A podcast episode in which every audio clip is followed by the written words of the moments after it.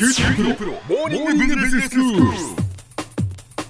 今日の講師は九州大学ビジネススクールでファイナンシャルマネジメントがご専門の平松卓先生です。よろしくお願いします。よろしくお願いします。先生今日はどういうお話でしょうか、はい、あの前回はですね、まあ、経営層管理職に対する報酬のうちの、まあ、業績反映部分、まあ、ボーナスですね、まあ、それについて、まあ、短期的な実績に対して与えられるものについての、まあ、お話をしましたけれども、はい、まあ、今回は同じく業績反映部分なんですけれども、まあ、企業の中長期的な成長期して与えられる部分について取り上げてみたいと思います。はい業績を反映する報酬いわゆるこう日本のボーナスとは違う意味でのボーナスですねでこれのうちですねあの長期的な業績を反映する部分については実態としては株価に連動させるものが、まあ、あのベースとなってるんですね。でこれはその株価がですね、まあ、企業の長期的な業績を反映するという、まあ、そういうあの考え方に基づいているわけですけれども、でその代表例がストックオプションと言われるものですね。はいまあ、あの業績反映型の報酬の経験が豊富な海外の企業ではこれ以外にもですね、まあ、いくつかのこう類型が用いられてるんですね。先生まずこのストックオプションというのはどういうものなんですか？はい。このストックオプションはですね、えー、自社の株式を、まあ、その時の株価あるいは、えー、それより若干割安なその価格、まあ、こういったその一定の価格ですね。でもこれを公式価格と呼ぶんですけども、えー、この公式価格で購入する権利、まあ、いわゆるこうオプションをですね、まあ、あらかじめ、えー、与えておくものなんですね。はい、でその後、その株価がその公式価格よりも上昇すれば、まあ、そのオプションを行使して、まあ、相対的に安い価格で株式を購入してで市場価格で売却することで、まあ、収入が得られると、うん、まあ、その分がその報酬に当たるわけですね。はい、でつまりその付与された経営層管理職は株価が上昇するよう短期的のみならず長期的な業績向上にまあ努力するだろうと。まあ、そういう発想に基づくんですね。なるほど。これにはその次のような、えー、長所短所が存在するわけですね、はい、でまずその株価の上昇により大きな報酬となりうるので有能な人材をこう集めやすくてですね。で特にそれがその技術主導の企業なんかにとっては非常に大きな意味を持つわけですね。うんでまたその固定給や短期的業績連動報酬をの分をですね、まあ、その分こう節約することができることからあの会計上のこう、まあ、費用として計上するものが少なくなって、まあ、インパクトが少なくて済むということですね。でさらにその長期的な経営面に目を向けさせると、まあ、そういう効果も期待されるわけですね。うん。ところが逆に株価をですね、まあ、操作してしまおうと、うん、まあ、そういう発想に向かわせるとかですね、はいあるいはその発行株式数が増加するので、まあ、株式が希薄化するとかですね、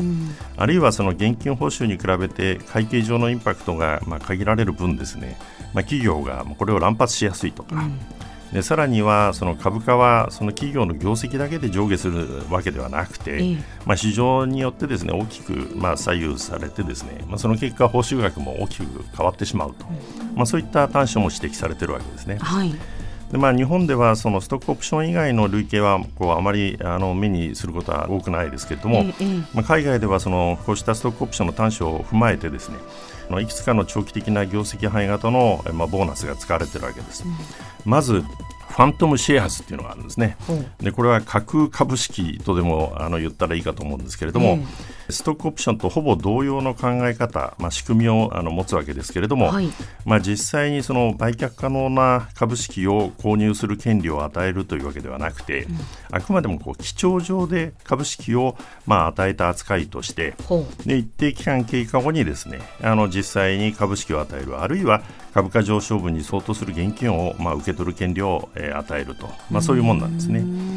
現金を受け取る場合であれば、まあ、株式発行はまあ行われずに終わるので希薄化の問題もまあ生じないと、まあ、そういうメリットがあるわけですね。まあ、発行株式数を増やさなくていいってことですね。そうですね、ええ、でこれと似たものにですね、うん、えー、ストックアプリシエーションライト、まあ、株式評価権とでも訳したらいいと思うんですけれども、うん基調上でもですね株式の付与をすることなしにですね、うん、まあ、純粋に計算上の話として、まあ、株価の上昇相当分を、まあ、現金で受け取る権利を、まあ、与えるものと、まあ、こういったものがあるわけですね、はい、それから他にもですねパフォーマンスシェアーズ業績株式報酬とでも言ったらいいかと思うんですが、株価に連動する報酬ではなくてですねあらかじめ中長期の業績目標を達成したときに一定の株式を与えることをまあ約束するものなんですね。でこれはその株価のようにですね市場任せの部分をこう排除してですねあくまでもその業績目標を達成しなければもう報酬につながらないと。で業績目標が達成できてですねさらにその株価が上昇していればですねその恩恵もまあ受けることができると。ただし、この場合もその株式発行をまあ行うことになるので、まあ、希薄化の問題はあのないわけではないですね。はい。でさらにパフォーマンスユニット、まあ、これは業績単位報酬とでも訳しましょうか、はい、中長期的なその業績目標を達成したときにあらかじめ定めた金額のボーナスを受け取る権利を与えるというものなんですね。まあ、言い換えればこのプランはその株式のやり取りが介在しないという点で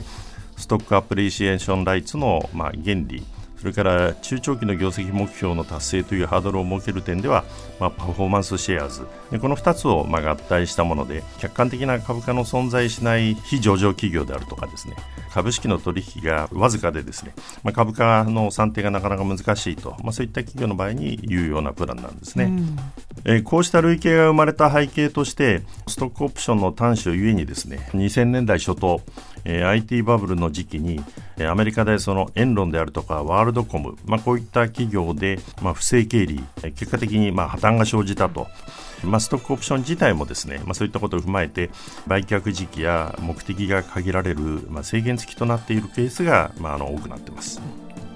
で今回のゴーン前会長の、まあ、所得の開示義務違反については、まあ、ここで説明したような長期的な、えー、業績連動型報酬についての、まあ、解釈の問題も、まあ、含まれているという見方もありますけれども、まあ、日本企業でも今後、その業績連動型のボーナスが、えー、多様化されることになる可能性を考えると、まあ、企業の関係者はこうしたプランについての正確な知識を持っておくべきで、まあ、それが企業のガバナンスを有効に機能させるための一つの、まあ、条件になってくると、まあ、そういうふうに考えられると思います。では先生今日のまとめをお願いします、はいえー、業績連動型報酬、まあ、日本とは異なった意味でのボーナスが今後、えー、日本企業でも、まあ、経営層管理者の報酬として重要度を増すことが考えられるかと思います。まあ、中長期的な業績に連動するものについても、まあ、その形態は多様化しており、まあ、日本企業もストックオプション一本足打法ではなくてさまざ、まな類型の自社への適用性を検討する時期が来ているのではないかと思います。今日の講師は九州大学ビジネススクールでファイナンシャルマネジメントがご専門の平松卓先生でした。どうもありがとうございました。ありがとうございました。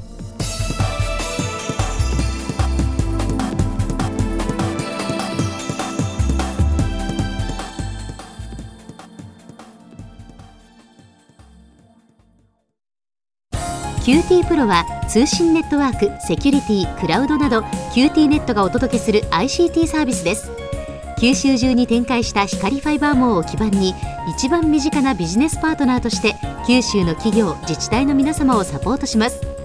詳しくは QT プロで検索を。